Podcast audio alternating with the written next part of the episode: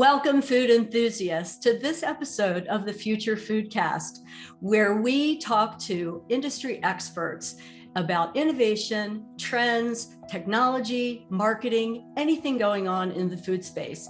And today I'm really excited to have with us uh, Adriano Torres. He is working on 20 years with one of the most iconic brands on the planet, the Coca Cola Company. And he is now working in global marketing as a senior director. Welcome to our podcast, Adriano. Thank you, Pen. Pleasure to be here. Thanks for yeah. the invitation. We have so many things to talk about this afternoon, but I think the first thing that we'd like to do is kind of lay the groundwork. You've had quite a career with Coca Cola, and you didn't start where you are. Can you tell us? A little bit about your trajectory of your career? Yeah, of course. So uh, maybe as you can hear in my accent, I'm Brazilian. So I started my career in Coca-Cola back in Brazil, uh, roughly 20 years ago. Um, I started working in the communications team of Coca-Cola. Before Coca-Cola, I was working at advertising agents, and at some point, Coca-Cola invited me to be part of the communications team. Um, that's where I started, uh, taking care of part of the portfolio, doing the connections, assets, uh, media plans. Uh, and then at some point, like uh, I decided to move to work in marketing, like the, in the real brand strategy, marketing strategy uh, part of the business. And then I moved to this part of the business, taking care of some local brands uh, Coca-Cola has in Brazil. maybe some of you have tried the Guaraná flavor which is a Brazilian fruit. There's a large brand in Brazil in the Coca-Cola portfolio that sells a Guarana flavor and also took care of other regional brands. And uh, after that, I moved to the other part of the business to take care of the hydration portfolio in Brazil, like uh, mineral water, flavor water, enhanced water, Powerade. Um, that was the, the brand we have sports drinks in Brazil. Uh, and then after some point, at, at, at, certain point, I moved to take care of the Coca-Cola trademark, which is the flagship brand. Uh, still in Brazil. Uh, I spent a few years taking care of this beautiful, amazing brand uh, in Brazil. And then back in 2013, I moved to Japan uh, to take to continue to take care of Coca-Cola trademark, but this time living in Japan, which was a great experience um, uh, working in Japan and living the Japanese culture, uh, and work in the Japanese environment, which is pretty challenging, pretty dynamic, pretty exciting. Uh, and then since 2016, I'm based in Atlanta in the Coca-Cola headquarters, where I'm in charge of the dairy and plant-based beverages portfolio. Like uh, I know that maybe a lot of people will what dairy and plant-based beverages. So that's where I do now, and for the last six years, uh, working with different countries to try to develop that part of the business uh, for, for the Coca-Cola company. That's a really exciting career so far. I bet it was very interesting being in Japan with a Brazilian accent. You didn't speak Japanese, you spoke English, I'm assuming. Yeah, exactly. It was pretty nice because outside the office, of course, I had to deal with customers and then I was relying on translators many times to speak in the Japanese language. So it was kind of an interesting experience. Have meetings and sometimes workshop sessions, having like the translation and speaking English, getting the answer in Japanese and then the translator. So it was a pretty interesting uh, experience. But also not only for the language, but even for the culture, because it's funny when you have like the social cultural maps where they try to understand where each country or culture sits in terms of behaviors and values, etc. Brazil and Japan are in the opposite side. So not only in the in the map, they are in the opposite side of the globe, but even like in the way we behave and way we see life, the Brazilian, the Japanese culture in the opposite. So from that angle, was a pretty interesting experience to be there to learn a lot from Japan, uh, from that amazing culture they have and an amazing way of living they have there. Yeah, because in your position now, you really are thinking globally. You are having to figure out what, how different populations of people how to how to market your product and how to deliver that what tell us a little bit about what you do on a daily basis because you have broad responsibility Yeah, actually, the, moving from Brazil to Japan was a great first step for this position because it taught me how to deal with the differences and how to see uh, the opportunities from a different angle. And now, uh, working in a, in a global position, of course, I have to engage and having discussions and work together many different countries around the world from Japan, Brazil, Europe, Africa, uh, whole Asia, North America. So it's pretty interesting. Uh, I think the two main things I have in this position that are kind of connected with your question. One, it's about it's amazing uh, when you have someone that's not part of your daily life, your daily culture, the same kind of a culture you have, and you have a dialogue with that person because it's kind of a lot of insights come up from the conversation. Because of course, when you are living where I am now in US, you have like a you have to start to develop a particular way of seeing things and the products and the marketing, etc. So when someone from outside come comes and, and start to talk to you, you start to realize so many things that you haven't seen the daily kind of a routine thing that I think that's a very helpful, very insightful conversations I have all the time with my colleagues around the world. Uh, and especially when, when it comes to develop a new part of the portfolio, new brands, new categories like dairy and plant-based brands. Uh, that's very important to see things different to not like stick to what whatever is the reality at the moment and the second thing uh, besides that it's the opportunity to really kind of uh, travel to and and, and have like a, for a, at least for a short periods kind of uh, trying to recreate the experience of consumers in different parts of the world. And again, in that process, work together with the local teams and flag opportunities and flag stuff that, again, it's very difficult to see when you are kind of in that routine, living that on an everyday basis, because you start to get like a little bit blind to stuff that for with for their eyes it becomes like a something amazing or extraordinary. Right. And you are you're working in a super competitive space.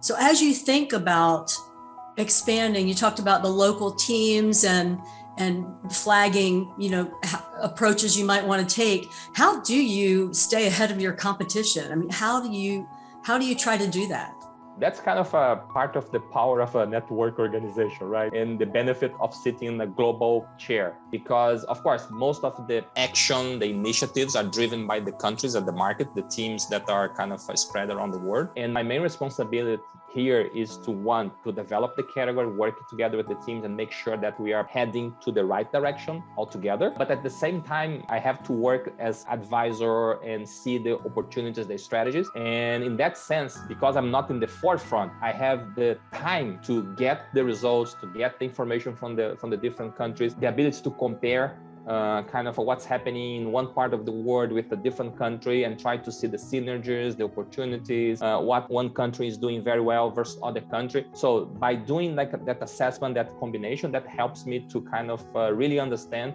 what we should do in order to stay ahead of the competition. But besides that, I think that the two things I, I always tell people that it's very important to stay ahead of the competition. One, of course, it's to keep a feet on the ground. Of course, now with the pandemics, the travels, etc., our mobility is a little bit restricted. But the fact that we engage with consumers, we talk to customers and consumers in a kind of a regular basis and try to get the right insights, the right conversations, that's something also that helps a lot. And again, this fact that I'm here uh, in a global position, I have the advantage advantage of getting this data, this information from the different parts of the world when not I'm not there myself. That's very important. And the second point is that leveraging kind of a digital, like uh, so many data points and information now that we are able to collect and process and trying to analyze. Of course, all the competitors, most of them at, at least, they have like a, the, the same access and maybe the same structure, but perhaps in terms of capillarity, I think it's a pretty unique situation we have in the Coca-Cola company, like the number of countries and the amount of people working in each country I think it's pretty unique for us.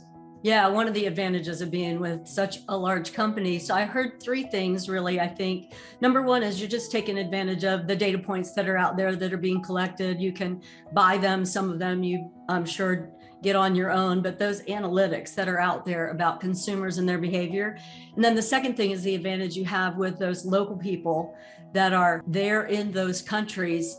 But the third thing at which you started with, with was feet on the ground. And when we spoke earlier, you you talked about going and sitting at your local grocery store. Why don't you tell our audience about that? Yeah, that that, that that's something that we learned like uh, I learned many years ago when I was working my first assignment in Coca-Cola in Brazil. One of our local bottlers, we are discussing some project and he told me that you need to listen to consumers, you need to get in touch with them. And then I was like a young and naive and I told him, yeah, like let me check their consumer report and the data we collected. Said, no, no, no, no. You have to go to the store. Just sit there and watch, observe, and talk to people. Like they'll talk to you and then you ask questions because that's a great way of keeping the pulse, like uh, understand what's happening. And since then, like many years ago, I always do this. Anytime I have uh, something that I want to get some ideas or insights, could be like a new product from competition or, or a new launch from us that just hit the market, or maybe I'm writing a paper about something that I want to clarify, get some fresh insights. I go to the grocery store, the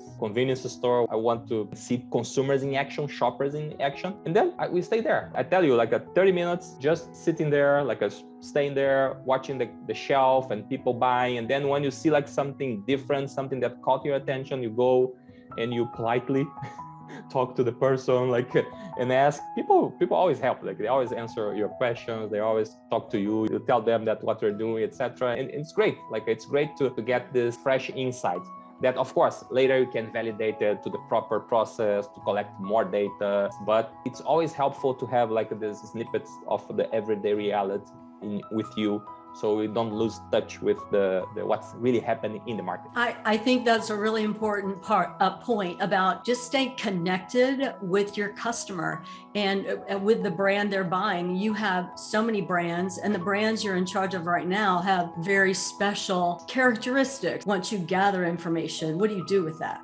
depends on the angle you apply because there's so many things you can tweak and improve in your product. Sometimes it's just like a question you have on the taste. Maybe you're skeptical about what you're not going to a certain turnover or speed in the market, and then you start to try the product again, and then you go outside and taste competition and talk to R&D, talk to expert, and then by talking to people, you see that there's a tweak on taste that you can plan for an adjustment. Maybe sometimes it's just like a shelf placement, the way you're presented in, in the store and something's wrong with that and then you can tweak that and course correct and talk to the people in commercial the customer and see how can you fix that point. Sometimes uh, i remember one case where we're discussing about uh, the design of a brand. People are not differentiating the different flavors and the different ingredients because the visual identity was not like uh, kind of a communicating properly and then we decide okay let's go let's go to the store and take a look. And then we spend so many times asking to people and, and you see like uh, that's something that people are complaining in uh, some like uh, social media or kind of a consumer report. Then you see that really happening in front of you and then you ask like uh, some colleagues to do the same in their cities or countries etc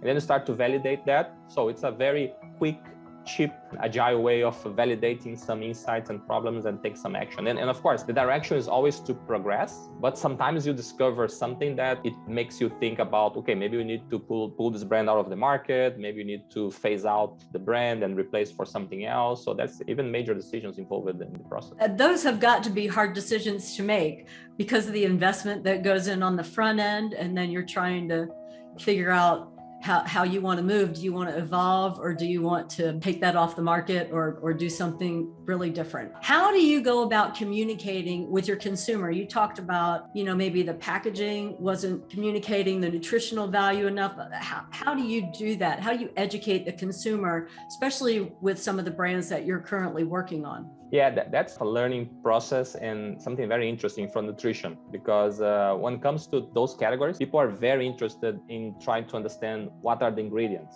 uh, what are the actual nutritional benefit they can get out of the product. Uh, they pay attention to shelf life uh, or kind of uh, allergens, like uh, because at the end of the day they're in plant. because at the end of the day they're in plant, connects a, a lot with like uh, your kind of uh, the well-being of your family of yourself etc so we want to make sure that whatever you're purchasing if it, especially if it's a if it's a new brand you're trying it brings like the things you, you really want. So in that in that sense we are learning a lot to talk to consumers and really get it right about the decision tree they follow when, when they make a decision. Because dairy and plant are such a beautiful categories because they, if you take a, a dairy milk for instance so many different benefits you can extract from the dairy milk. It's about like uh, the calcium. It's about the protein. It's about like uh, some of the good fats. It's about uh, the combo of the whole thing together that can be a perfect breakfast solution. So of course you cannot write everything and put everything in the front of the label and, and ask people to read. You need to choose like a one, maybe two attributes that are the most important. And in that sense, uh, what we do a lot is the kind of uh, understand the consumer decision tree and see what are the commonalities and what are the one or top two items or benefits they're looking for and then make sure that it's kind of a very clear communicated in the label. And the second thing is about differentiation across the portfolio because sometimes you have like a one brand that has multiple flavors or have like a multiple ingredients and there are some differences between the versions. So that's another point that you need to make sure that you're helping people to navigate across your portfolio so they are making the right decision. Okay i want this product with this specific flavor profile so they can easily find that in a shelf or even when they are in the digital environment when they're googling searching they can we have the right connections with the right words so they can find the product we are promoting. Interesting, because I think of Coca Cola as a, a, very broad brand when you think about the Coca Cola company, but really, so you really do segment your messaging. Yeah, uh, we need to like it depends on the category right? Like each category will have like a specific challenge. Like uh, if you are working with coca-cola trademark uh, that's a specific challenge because benefits the way people relate with the brand even the presence of that product and that brand in the, the people's life is different. When when it goes for the other end of the, the portfolio like uh, my categories or maybe teas or coffee or other categories it's again different environment because the brands has a different size they have a different role in people's life. So you need to adjust all these uh, elements so we can have like the proper marketing mix. In dairy and plant, we're talking about like the nutrition decisions that are related to kind of a well-being or the way you're planning to spend the day. Uh, it's more the breakfast occasion. So that, that those set of values they need to be kind of uh, properly communicated in the label, in the packaging, but also in the way you communicate, in the way you build the brand, so people can we, we can hit like uh, the right buttons in people's mind about when they when they're making decisions about those specific characters. Well, and I think I'm a great example because I was looking for a different milk product and I saw the Fairlife there. I was with my husband. He said, Oh, that's a Coca Cola product. And I there's already something if, if you're familiar with coca-cola my husband's born and raised here in atlanta and i've been here a really long time and you just know certain things like there's a reputation that your global brand has that you can take advantage of or at least that's how it impacts me when you're introducing something that might be newer by the way congratulations on fairlife being the next billion dollar brand i saw the the notice about that in the article. That's fabulous. That's one of your brands. I know that has to be exciting for you and your team. Yeah, it's exciting, and especially uh, congratulations to the Fairlife team based in Chicago, who is like uh, in charge of the brand, like uh, directly doing the everyday, mm-hmm.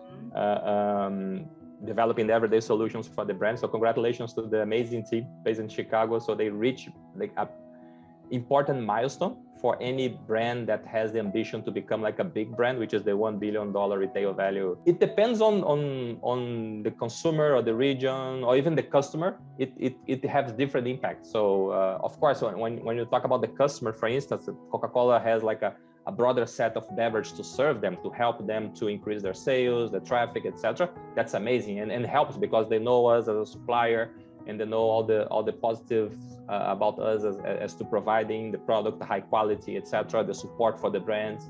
Uh, for some consumers, sometimes there's a, a, reassurance that okay, this is coming from Coca-Cola, hence it's a high quality product, has all the steps checked about the safety, about the quality, about the if I have any problems, they will take care. So that's kind of a, helps a lot when people have this this awareness. And sometimes you have people like you like a surprise like a, they see oh and they're positively surprised because they see like a, the extension of the portfolio and sometimes they connect oh this is the same mother company that's producing my favorite beverage in sparkling beverages or uh, teas or uh, water etc exactly. It's it's just broadened over the years but those of us who were drinking coca-cola when we were a lot younger the fact that how many things you've expanded into to your point about the consumer education even a raving fan of the brand of the global brand doesn't always know what all the different product lines are.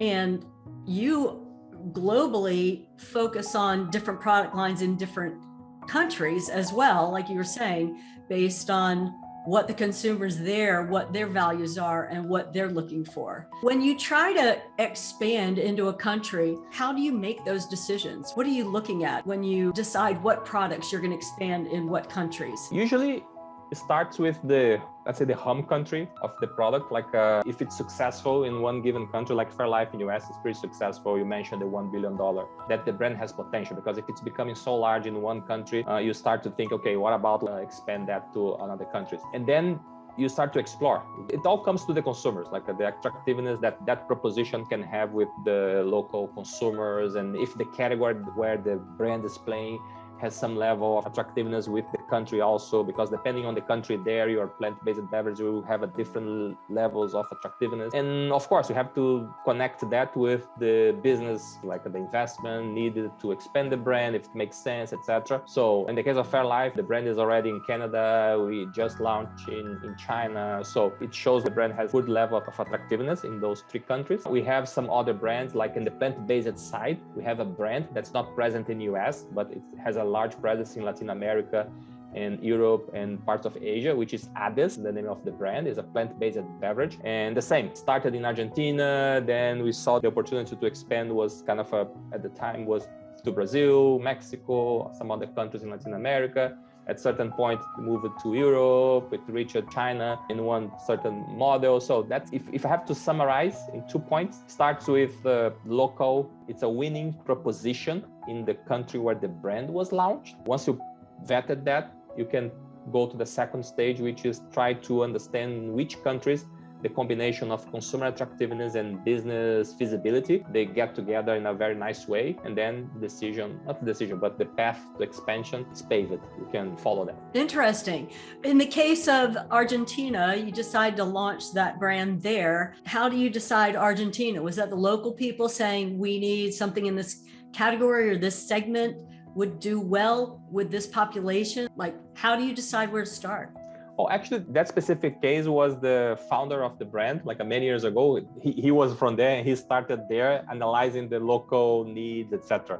So another very important thing about the portfolio elite, some of the brands we have, like Fairlife, for instance, were a result of acquisitions or joint ventures or kind of strategic partnerships we had with this brand. That was a one way we saw to kind of build the portfolio so this brand I mentioned from Latin America and Europe on plant-based was uh, an acquisition. So the original founders, like uh, they started in Argentina, then they start to expand across Latin America. But the equation that I mentioned is the same. Like uh, if you are in that market, usually the, the reason why you start in a, in a given market, Argentina, whatever market, it goes back to my second point. Like the consumer attractiveness, you see the opportunity to create like a meaningful business to serve people in that specific benefit and need in a given mm-hmm. category. And also it connects with somehow with becoming like a, a viable business for, for you to invest. So right. That's kind of the, the combo you see in, in all the new brands we have launched in recent years. Yeah, so I'm sure your whole acquisition team is evaluating all of that, the reputation of different brands in the local countries and and municipalities where they're popular and seeing if that's a good fit for the Coca-Cola portfolio or fits within a certain segment and and then you go from there and that that makes a lot of sense. Thanks for clarifying that for me. Uh, you talked about people doing searching, you know, maybe online for something that's going to fit. You're trying to work on having the right words that where your product will be the answer to what they're searching for.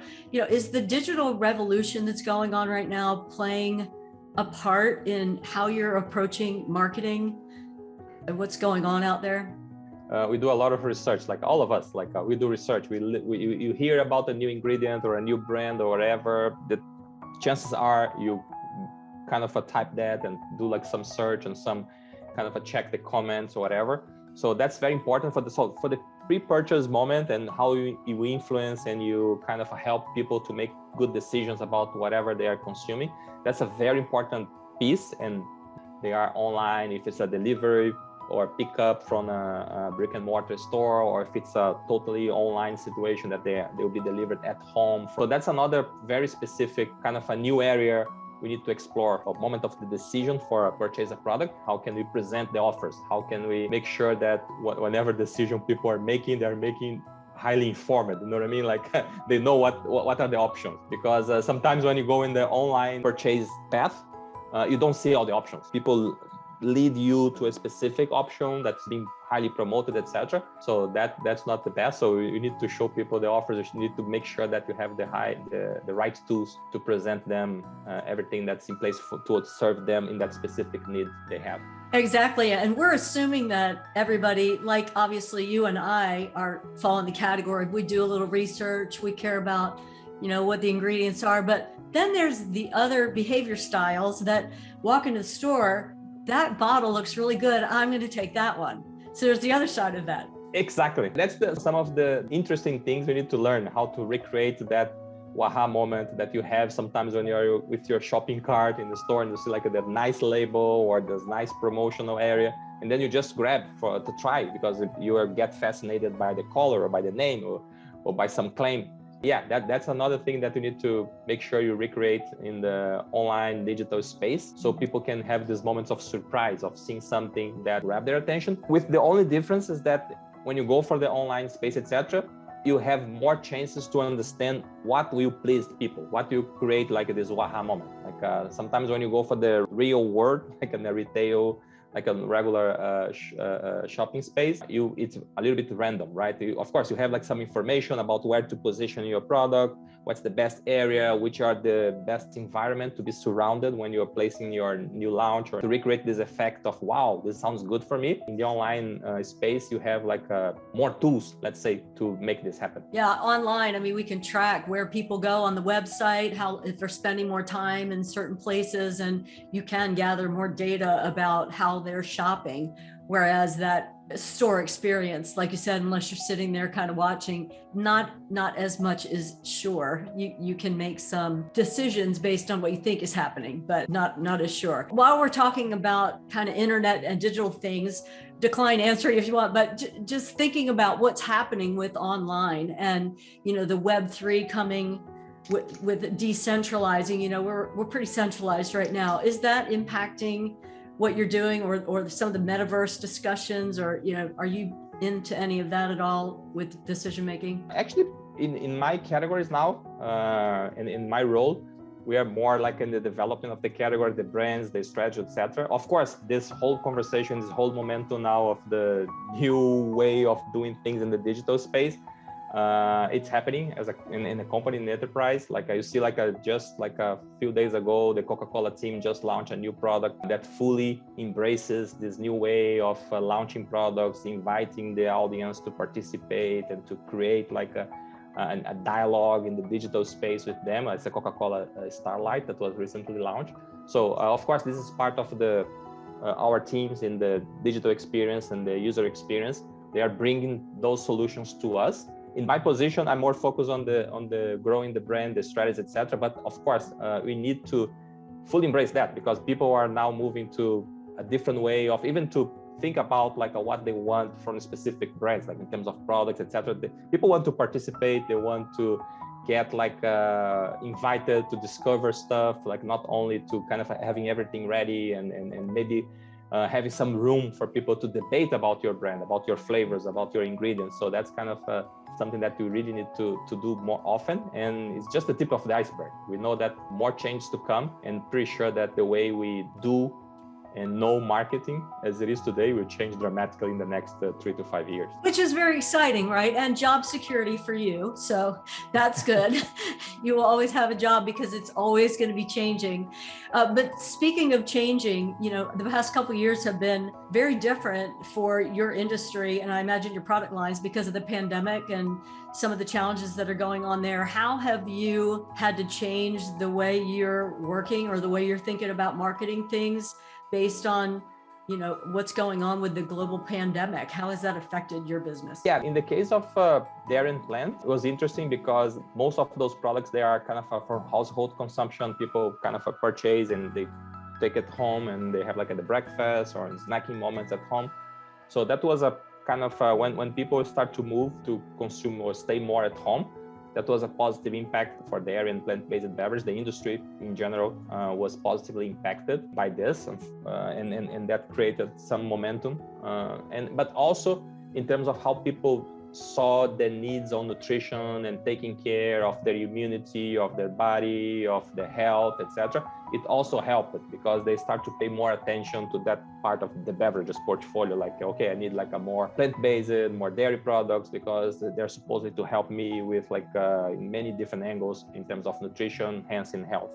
So that was kind of one thing and in the ways of working um, as i mentioned like uh, for, for instance the, the, thing about that we need to connect with the markets and have like uh, the local workshops and connect live and talk to the customers to the people in different countries that changed dramatically because we're not able to travel and i was not able to go anywhere. Uh, and then we discovered something that was funny because it was available before the pandemic but then we discovered like like an amazing solution the power of having like uh, more people connecting at the same time to discuss the same the different topics like uh, leveraging the whatever technology to video conferencing and to get together and to discuss more um, and about certain challenges we have in the business so that that was like a very positive uh, outcome of uh, everything like now we know that we are much closer like uh, it's funny because before the pandemic where we have this mindset that okay if the person is sitting in Asia.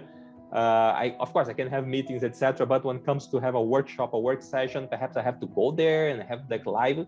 No, you can like organize something. And also in terms of boundaries between geographies, it opened our eyes about okay, if I have an issue that I need to resolve in Latin America, uh, and that issue is similar to what like we have experienced perhaps in Europe, like I can put the teams together organized in a proper way in the video conference tool and then you can have like a, the collective genius really working for us. Like we, we, we talk about this in the beginning of the conversation about one of the biggest big big assets we have in the coca-cola system is the amount of people working in different countries in different realities.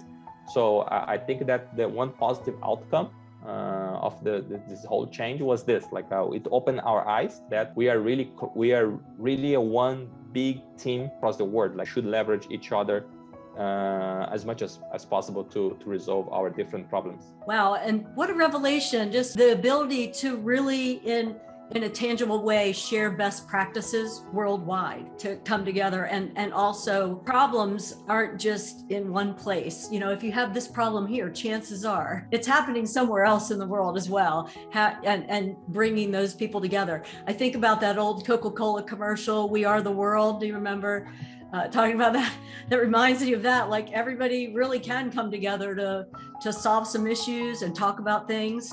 Uh, that's that thanks for that because that's a really cool revelation. That's a positive and I know you have a very positive attitude based on some of the posts I've seen on social media. The good look at things. What's the good thing that we can take away? And that's a that's a, a really good thing that you just brought out. Another thing that our audience might be interested in, I know Coca-Cola is very active in, is the whole sustainability action. Uh, can you talk about that to that a little bit from your efforts? Yeah, uh, actually, it's kind of a, the core of the dairy plant uh, sustainability and because it's kind of a, our products are coming from farm to bottle like the way we described so there, there are many topics that are important. If i would highlight i would say like the sustainability of the ingredients sustainable ingredients sustainable farming it's a very important for us especially in plant-based when you have when you have to deal with different ingredients around the world. So that's a very important topic and we're trying as much as possible not only to leverage our system to reach like the gold standards uh, in sustainable agriculture and water usage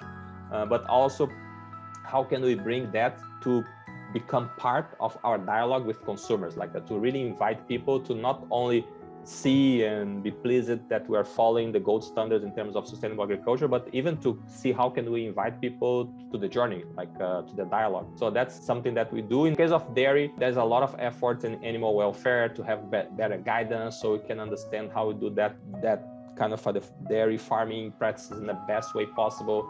So sustainability definitely it's part of the core of our brands. When you double click all, all the brands in our portfolio, Fairlife in US, uh, Santa Clara in Mexico, AdeS, the plant-based brand in Latin America, some of other brands we have around the world, we will see like a, that's core instrumental for us to not only keep the brands kind of competitive in, in the market and doing the right thing, but also to create eventually some uh, differentiation and help the industry as a whole to achieve like a new kind of uh, goals and to improve as a whole. Sustainability as something that when you do in the right way, when we do in the right way, it's not only beneficial for us and our consumers and customers, but even for the whole industry, because then you can have like, we can be like a reference. And also we can source from other companies doing like think that would be the right one. And eventually if you're not doing why not follow them? Yeah.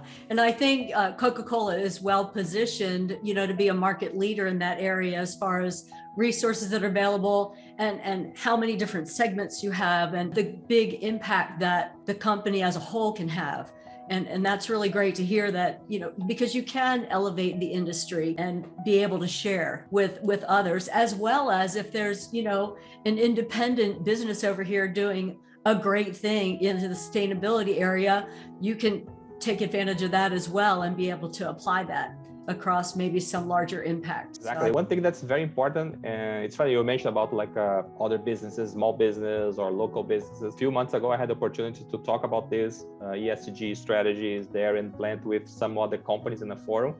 And and one of the companies like uh, told me that like oh we are always kind of uh, looking for the big companies etc because they provide us a very valuable framework about what to do next because you guys are doing like consumer research stakeholder research participate in the forums having access to the technology that will help us to to progress. It's a great shortcut for us to kind of uh, accelerate our initiatives, following your your uh, your initiative. So I think that's a great way of seeing things. Like, uh, and I think that in, in especially in sustainability, we need to take this approach. Like, you need to set the goals, do the best possible to serve the biz, the consumers, the business, etc. But also to take this look that uh, whatever you are doing, perhaps is pushing the whole industry with you? I see it as normally with when you're in this highly competitive industry with your product lines, it's all about how can you win against the competition? How can we be the first into the market and all of that? But but in some areas like sustainability, it's more of a cooperative effort like it's not about being the first one it's it's about everyone working together it's just a whole different attitude like you were saying we we want to work together in that and that's a great place for an iconic brand like the coca-cola company to be is a model to help others help elevate other smaller companies that don't have the resources like you said that to put the money into the technology and the research and the trial and error let's face it everything doesn't work the first time. Exactly, exactly. So you have to figure that out. Uh, well, what about? I know there's uh, supply chain issues happening right now. Uh, how has that impacted how you go to market and, and, and how you're handling things on the front end? Yeah, that, there's a big impact, uh, especially in, in reach the last milestone and serve the customers and place the products in the shelf and deliver. As you know, like for all the industries, there's that same shortage of uh, labor and sometimes in the in the, in the raw materials etc we have the procurement team and the kind of operations team like uh, focus on that like at 24 per 7 trying to resolve and see making the right decisions and try to do like that what i think is the hardest task in the world. Try to foresee forecast like uh, the next uh, two three months in terms of a supply chain materials etc so far so good. We see the business growing. We, we managed to serve like uh, customers, consumers, etc. at a good level. Uh, of course, there's some misses uh, that we need to live with that because decisions need to be taken and you need to kind of make choices across the portfolio. But uh, I would say that like uh, it's challenging, but we see way that of that things will improve in the near future. Uh, but like I said, like was in the, in the in the very beginning was a nightmare. Then we start to figure out. And i think that everything in life like we start to live in the reality and they start to adjust and adapt and and and, and tackle those those challenges. I, the only the only thing that perhaps it's kind of uh, something that we need to consider now that we know how how how is to live with that reality is like uh, how can we think differently about innovation introducing new products etc already factoring that those challenges in supply chain can happen because we never now now it's a very uncertain future compared to three years ago. Yeah maybe you have to think differently about having contingency plans depending on you know what product lines you're talking about. More scenario planning i, would say like uh, now we, we, do like a more scenario planning like we need to forecast more different scenarios instead of a two or three now we need to lay out more. Because now you've been exposed to things that you couldn't have even thought about that were happening with the whole globe being shut down and your commercial business you know, restaurants and all of that, you know, that went away for a while, but the consumer brands went up. So as you're trying to figure out about manufacturing and future planning, that's that is a that is a nightmare for a large company and, and even for a small company. I think for every single company now, it's struggling with that because it, it's a, it's a chain effect, right? It started with like the lack of materials or lack of infrastructure to distribute something, which leads to shortage, which leads to kind of a price increase. So it's a very challenging situation when you're planning to kind of keep business continuity and even challenger more challenging when you think about introduce innovation continue to of course you need to people are although we have the, all the supply chain challenges people are still looking for new news and demanding new solutions new products new packaging whatever new ways of commercializing products and you need to keep serving people. So and but at the same time you have all those challenges to factor. So that's my point about you need to really now adjust and see how can we continue to keep pace of innovation and serving people. But be ready to deal with uh, the situation, this new scenario. And and we consumers are relentless, aren't we, Adriano?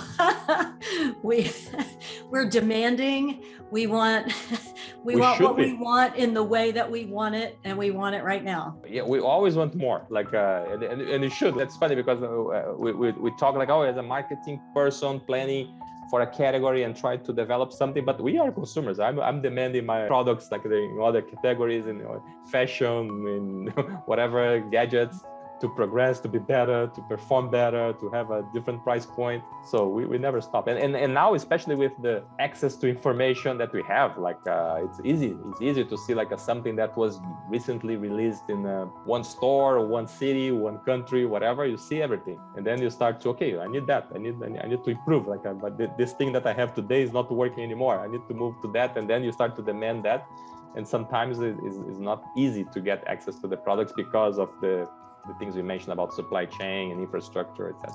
Yeah, before all the digital access, we were much more content for much longer, weren't we? Exactly, much more.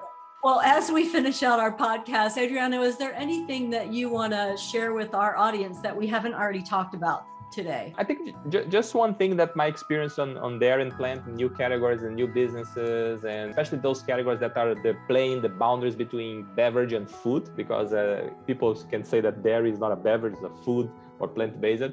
So I, I, think one thing to share is that it's it's interesting when when you start to deal with the beverages that have this functionality around nutrition, well-being, etc to really reflect about our role uh, in serving people's need and serving kind of address developing the products at a great taste at a great price point at, at the right availability so I, I think that's uh, uh, something that I learned in the last six years. That's uh, pretty fascinating, like uh, to think about um, the role you have when you marketing a dairy or plant-based beverages with your your consumers and, and and all the good things you can help them to achieve by serving them with the right products. So I think that's uh, something that it's pretty amazing uh, to be in these categories that are uh, in between beverages and food. Yeah.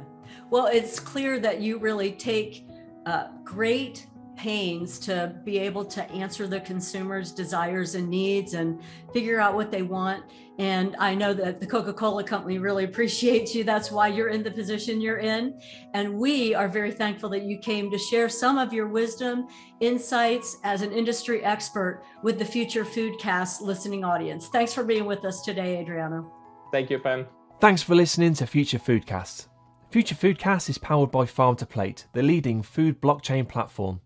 Subscribe on YouTube or wherever you listen to podcasts to stay up to date with the very latest innovations in the food industry.